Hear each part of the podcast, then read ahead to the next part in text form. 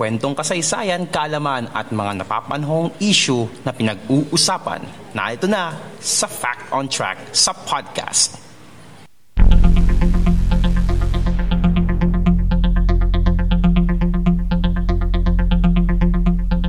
Fact on Track sa podcast.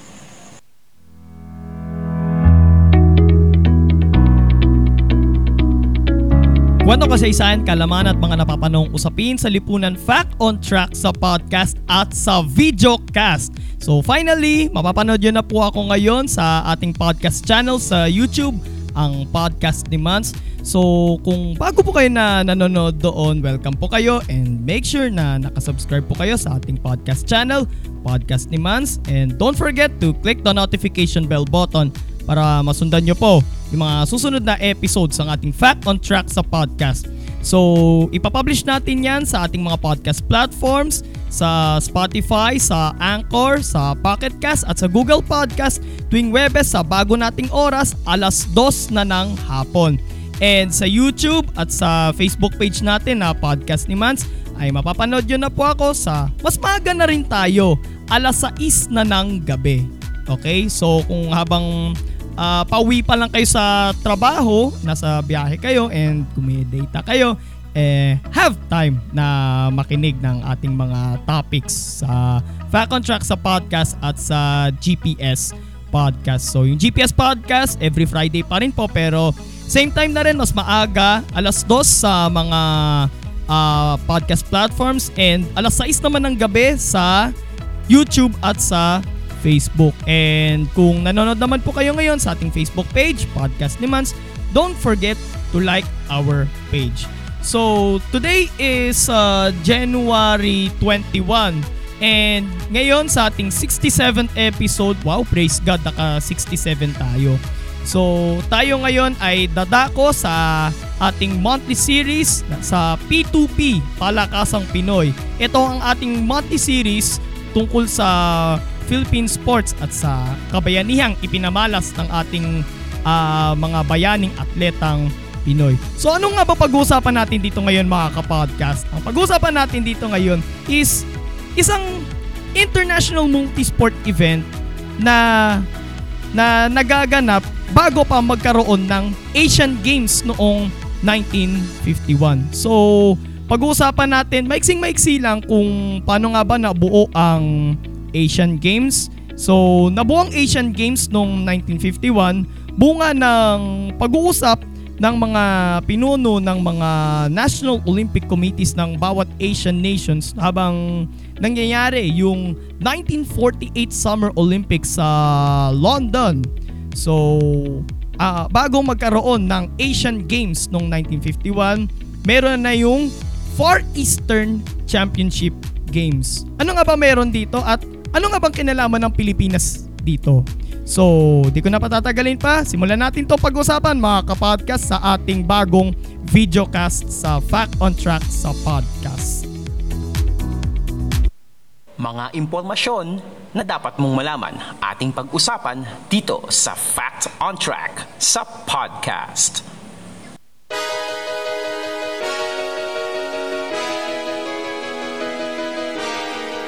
Ang Far Eastern Championship Games ay isang multi-sport event na nilalahukan ng ilang mga bansa sa Asia. So, sa modern day Asian Games, there are 45 Asian nations pero hindi lahat ng mga bansa sa Asia geographically ay part doon kasi uh, sinasama sila sa Europe eh, like yung Israel, yung Turkey, yung Cyprus, yung Georgia, Armenia, Azerbaijan. So, ilang bansa lang sa Asia. So, 45 ngayon. Pero noon, iilang bansa lang ang sumasali dito sa Far Eastern Championship Games. Or simple na lang natin, Far Eastern Games.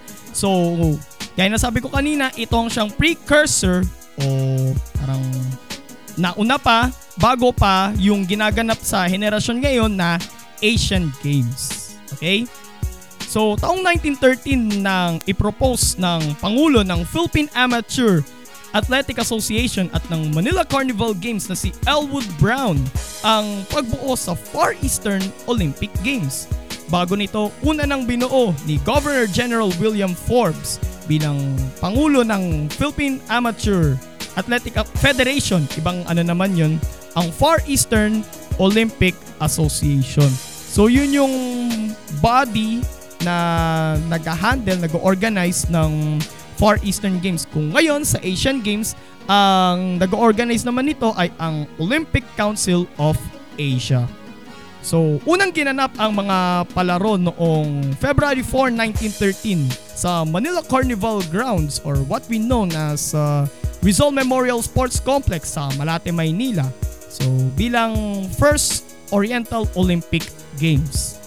Taong 1915 naman nang ito ay maging Far Eastern Championship Games na ang ganapin ang ikalawang edisyon nito sa Hongkou Park na ngayon ay Lushun Park sa Shanghai, China. Ginanap ah, ah, kada dalawang taon. Ginaganap kada dalawang taon rather ang Far Eastern Championship Games maliban noong 1929 kung saan nag-decide ang host nation na Japan na i-delay ang project at idaos na lang ang event na sa taong 1930. Matapos ito, nagdesisyon ang Far Eastern Athletic Association na idaos kada apat na taon ang mga palaro gaya sa Olympics. Ang hosting ng mga palaro ay umiikot lang sa tatlong bansa. Sa China, sa Japan, and here in the Philippines. So parang ah, every two years nagpapasalin-salin ng hosting yung tatlong bansa. Paano ba naman kasi silang tatlo lang ang naglalaban-laban. Maliban noong inaugural noong 1913 na kung saan anim na bansa kasama yung tatlo. China, Japan, and the Philippines. That time kasi ang China ay ah, Republic of China na pinamumunuan ng mga nationalists. Si Dr. Sun Yat-sen pero that time ah, wala na siya niyan. So namumuno niyan ay si Chiang Kai-shek. Okay? And Philippines, ah, that time that was American period. And Japan, ah, empire yan. So, yung mga panahon na yan, ah, sakop nila ang Formosa which is now the Taiwan and yung Korea na colonize na rin nila. So, that time, nagsisimula na silang magpakalat ng empire. So, noong 1913, ah, bukod sa tatlong yon kasali rin doon ang British colony ng Hong Kong, ang Siam na alam natin ngayon bilang Thailand, and syempre, the Federated Malay the Federated Malay States or what we know now as Malaysia. Noong 1930 naman, kung saan dito naman sumali ang bansang India na noon ay sakop rin ng Britanya. And noong 1934, kasali naman dito ang Dutch East Indies or what we know now as Indonesia. Sampung edisyon ng Far Eastern Championship Games ang naganap sa buong kasaysayan ng palaro. Pinakahuli ay noong 1934 na ginanap dito sa ating bansa. Supposedly, sa Osaka, Japan dapat gaganapin ang 1938 edition subalit kinansela ito dahil sa pananakop ng Japan sa China noong 1937. So dito na magaganap yung ah, Battle of Marco Polo Bridge and yung pinakamadugong ah, Rape of Nanking. Okay? So hindi ko na itatackle yon kasi sobrang gory niya. Okay? Lalo pat may mga batang nanonood sa atin, di ba? So, sa 1930 edition pa lang, lumilitaw na ang political beef o yung parang sabihin nating rivalry sa pagitan ng dalawang bansa which is Japan versus China na hahantong sa pananakop ng Japan sa Manchuria the next year, 1931. Sa sampung stages ng mga palaro, siyam na sporting events ang idinaos. Athletics, baseball, basketball, diving, football, swimming, tennis, volleyball, at ang cycling na isang beses nang idinaos noong 1915 sa Shanghai. Ang Pilipinas ang isa sa pinaka-dominanteng bansa sa palarong ito. Gaano ka-dominante? Pakinggan nyo mga kapodcast. Sa athletics, which is ah, yung sa track and field, yung mga takbuhan, yung mga talunan ng mga hurdles, nakamit natin doon 56 gold medals in 183 events. sa sampung stages na yon mga kapodcast. Sa baseball, we have six gold medals. And syempre, ang pinakapaborito nating laro, basketball. Sa sampung stages, guess what? Isa lang ang talo natin doon mga kapodcast. Kailan? Noong 1921 sa Shanghai. Then, nakabawi tayo noong 1923 sa Osaka, Japan. Ilan sa mga pinakamatagumpay na mga Pilipinong atleta sa Far Eastern Championship Games ay sina Fortunato Catalon, track and field. Siya ay nagkamit ng 9 gold medals mula noong 1917 hanggang 1925. Isang silver medal lang ang nakuha ni Catalon noong 1925 sa 200 meter sprint. Sunod ay si Regino Ilanan, Athletics. Apat na gintong medalya ang nakamit niya sa tatlong magkakaibang event. Shot put, discus throw, tama ba yung pronounce? Discus or discus? Oh, discus throw at pentathlon. Nakuha niya ito noong 1913 dito sa Pilipinas at 1915 sa Shanghai. Isa rin siya sa mga tagapagtatag o founders ng National Collegiate Athletic Association o NCAA noong 1924. So nauna ang NCAA natin kaysa sa US NCAA. Okay? Eh, yung US NCAA pala, may singit ko lang mga kapodcast. Na-establish siya 1939. So sa atin, 1924, considered as the oldest and the first sports collegiate league in the Philippines. Sunod ay si Henaro Saavedra sa larangan ng track and field. Apat na gintong medalya rin at isang bronze medal ang nakamit niya sa magkakaibang event noong 1915 edition. Ano na yan? 100 yard sprint, high jump, pole vault, decathlon, at long jump kung saan siya nakakuha ng bronze medal. Binansagan din siyang Jim Thorpe ng Silangan or sa English, Jim Thorpe of the Orient. Sino nga ba siya? Isa siya sa pinakamatagumpay na atleta sa Estados Unidos at pinakamatagumpay rin na NFL player. Okay? Sunod ay si Alejo Alvarez sa larangan ng athletics. Nagkamit ng dalawang gold medals sa shot put at tig isang gold at silver medal naman sa discus throw. Isa rin siya sa pinakamagagaling na throw athlete sa Asia noong early 20th century. Unfortunately, nasawi si Alvarez sa pakikipaglaban sa mga Hapon noong World War II. Ito, isa rin to sa mga haligi ng Philippine Athletics, Miguel White, track and field. Tig isang bronze at gold medal ang nakamit ng Filipino-American track and field athlete na ito sa 400 meter hurdles noong 1930 at 1934 respectively. So noong 1930, bronze. 1934, gold medal.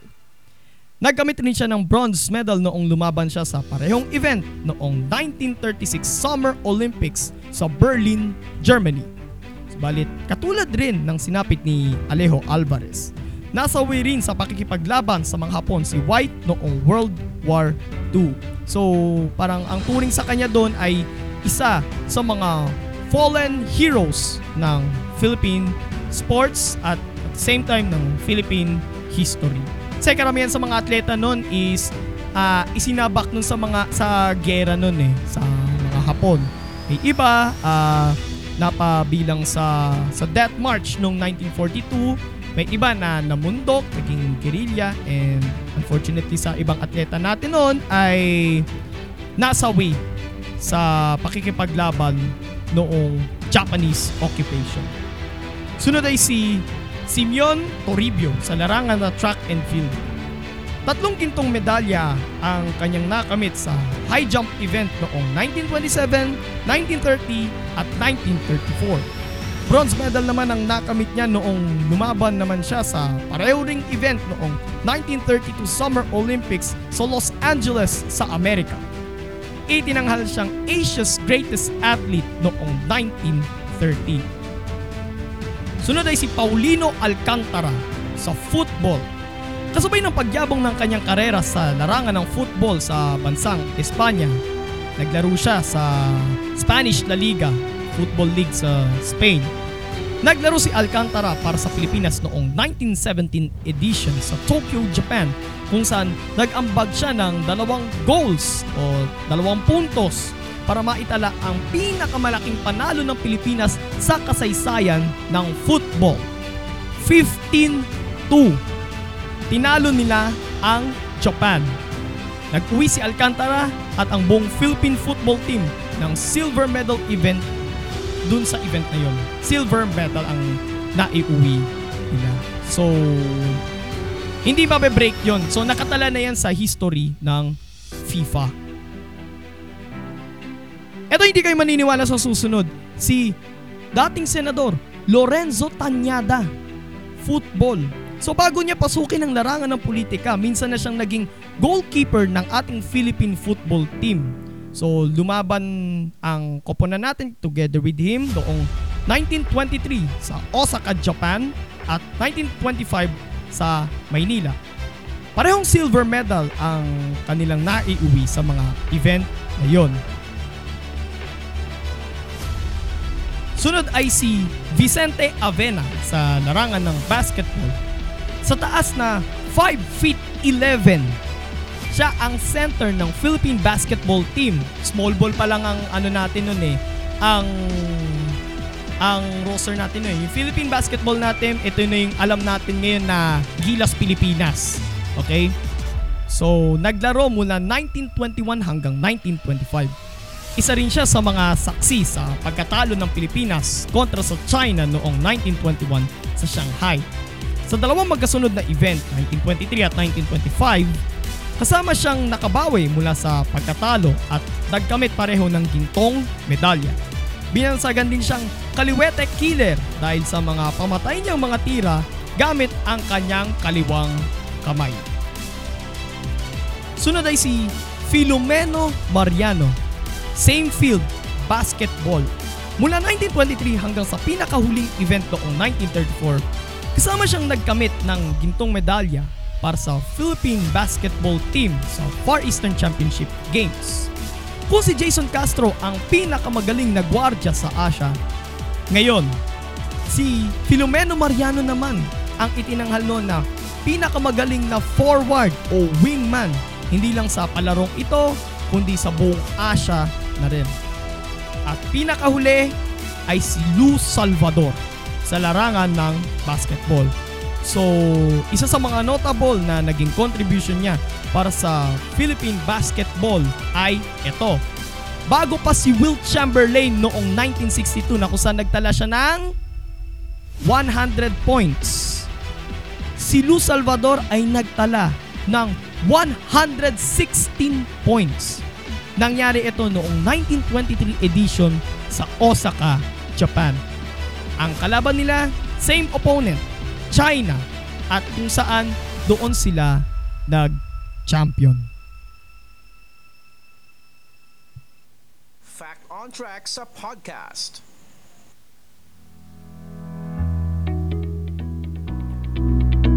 Paliwanag ko lang maigi yung mga kapodcast yung konsepto ng basketball natin. Ano? Paano nangyaring nakapag-ambag ang isang Lu Salvador ng 116 points?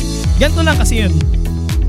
Ang basketball nung araw, di ba, anong ganap pag magja-jump, ano pagka titira ng puntos inbounds tapos bababa, di ba? Gaya ng napapanood natin sa NBA, sa PBA o sa kahit sa ang liga pa yan.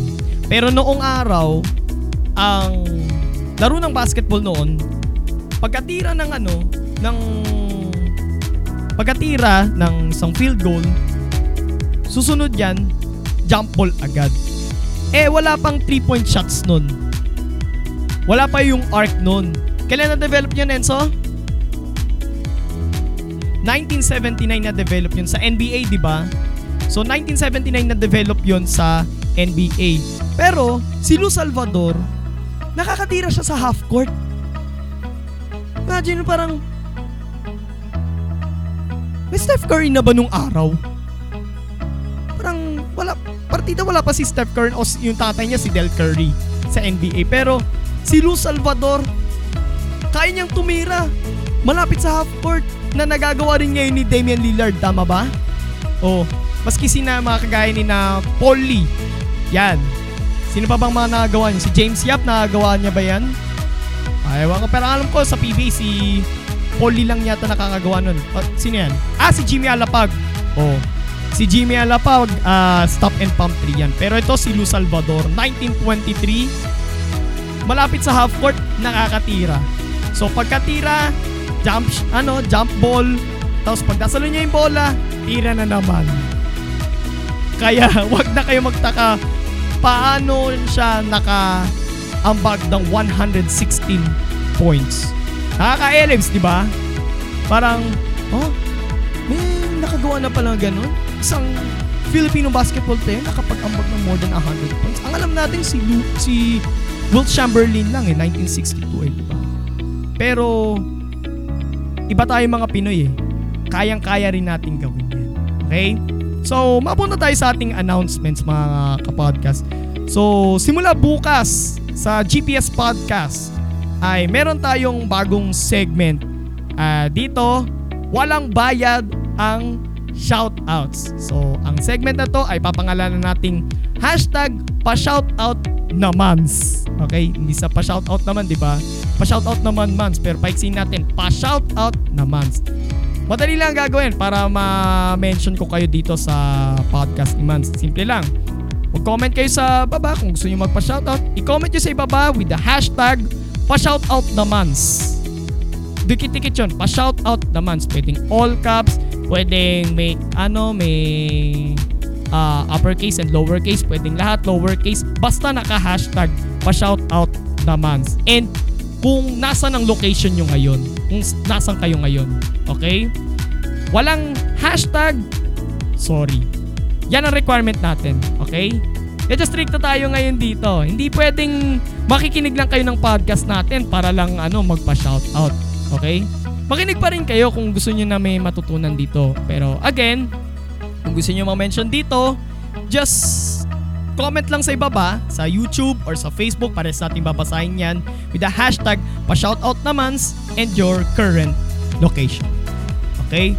So, dito nagtatapos ang ating ah, monthly series ng P2P Palakasang Pinoy tungkol sa Far Eastern Championship Games. So, kung nakikita nyo dito, meron akong libro dito sa tabi. So, ah, ang pamagat ito ay Legends and Heroes of Philippine Basketball.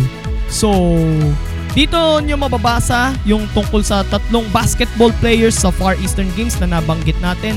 Sina Vicente Avena, the Kaliwete Killer, si Filomeno Mariano na best forward in Asia, and si Mr. 116, Luz Salvador. Okay? So kung nagustuhan nyo po yung episode natin ngayon mga kapodcast at kung nanonood kayo ngayon sa YouTube sa ating videocast, like, comment, share, and subscribe. And don't forget to click the notification bell button para pumasundan nyo po yung mga susunod na episodes ng ating Fact on Track sa podcast at sa videocast. And kung nanonood rin po kayo ngayon sa ating Facebook page, Podcast ni Mans, don't forget to like our page. And syempre, i-follow nyo rin po ang ating mga ah, podcast shows sa ating mga podcast platforms sa Spotify, sa Anchor, sa Pocket Cast, sa Google Podcast, at sa Apple Podcast. Every Friday sa GPS Podcast. Okay, and speaking of GPS Podcast, magkita-kits tayo bukas, alas dos ng hapon sa ating mga podcast platforms and 6pm sa YouTube at sa Facebook para sa GPS Podcast. Okay? So, nakuha nyo na yung mechanics para sa ating segment na hashtag pa-shoutout na Mans. Ito po si Mans at ito ang Fact on Track sa podcast at sa videocast. God bless everyone. God bless the Philippines. Purihin po ang Panginoon. Fact on Track sa podcast.